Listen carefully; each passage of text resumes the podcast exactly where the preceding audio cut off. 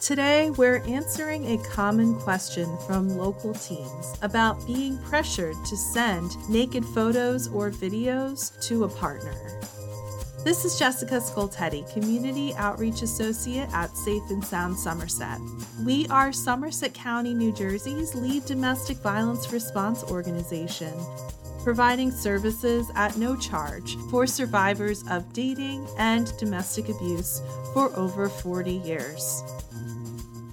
Today's question from local teens is What if my partner is pressuring me to send naked pictures? If you don't want to send photos or videos, that doesn't make you a bad partner. You are allowed to set boundaries and you have a right to feel safe and respected in your relationship.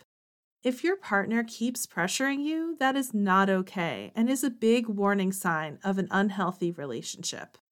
No matter what the reason is, you may not want to send photos. Maybe it makes you feel uncomfortable or you don't want to take those naked photos in the first place. Maybe you've had a bad experience before or know someone else whose photos were shared without their permission. Maybe you're nervous about the possible consequences. Possessing nude photos of a minor under 18 is illegal in New Jersey, even if it's two people in a relationship, and even if it's consensual and completely agreed upon by both people. If it's a selfie, the person who took the selfie could still be charged with a crime. Even if both parties are 18 or over, it could be considered harassment if pictures are shared without consent or are provided under pressure. Plus, even if you love your partner and think they will never share with others, once that picture is out there, it's out there. Let's talk more about one partner pressuring the other. This is not okay, and here are some ways that we've heard partners justify this. Everyone shares pictures, so it's not a big deal. If you really loved me, you'd send me photos. I really miss you, so I need to see you.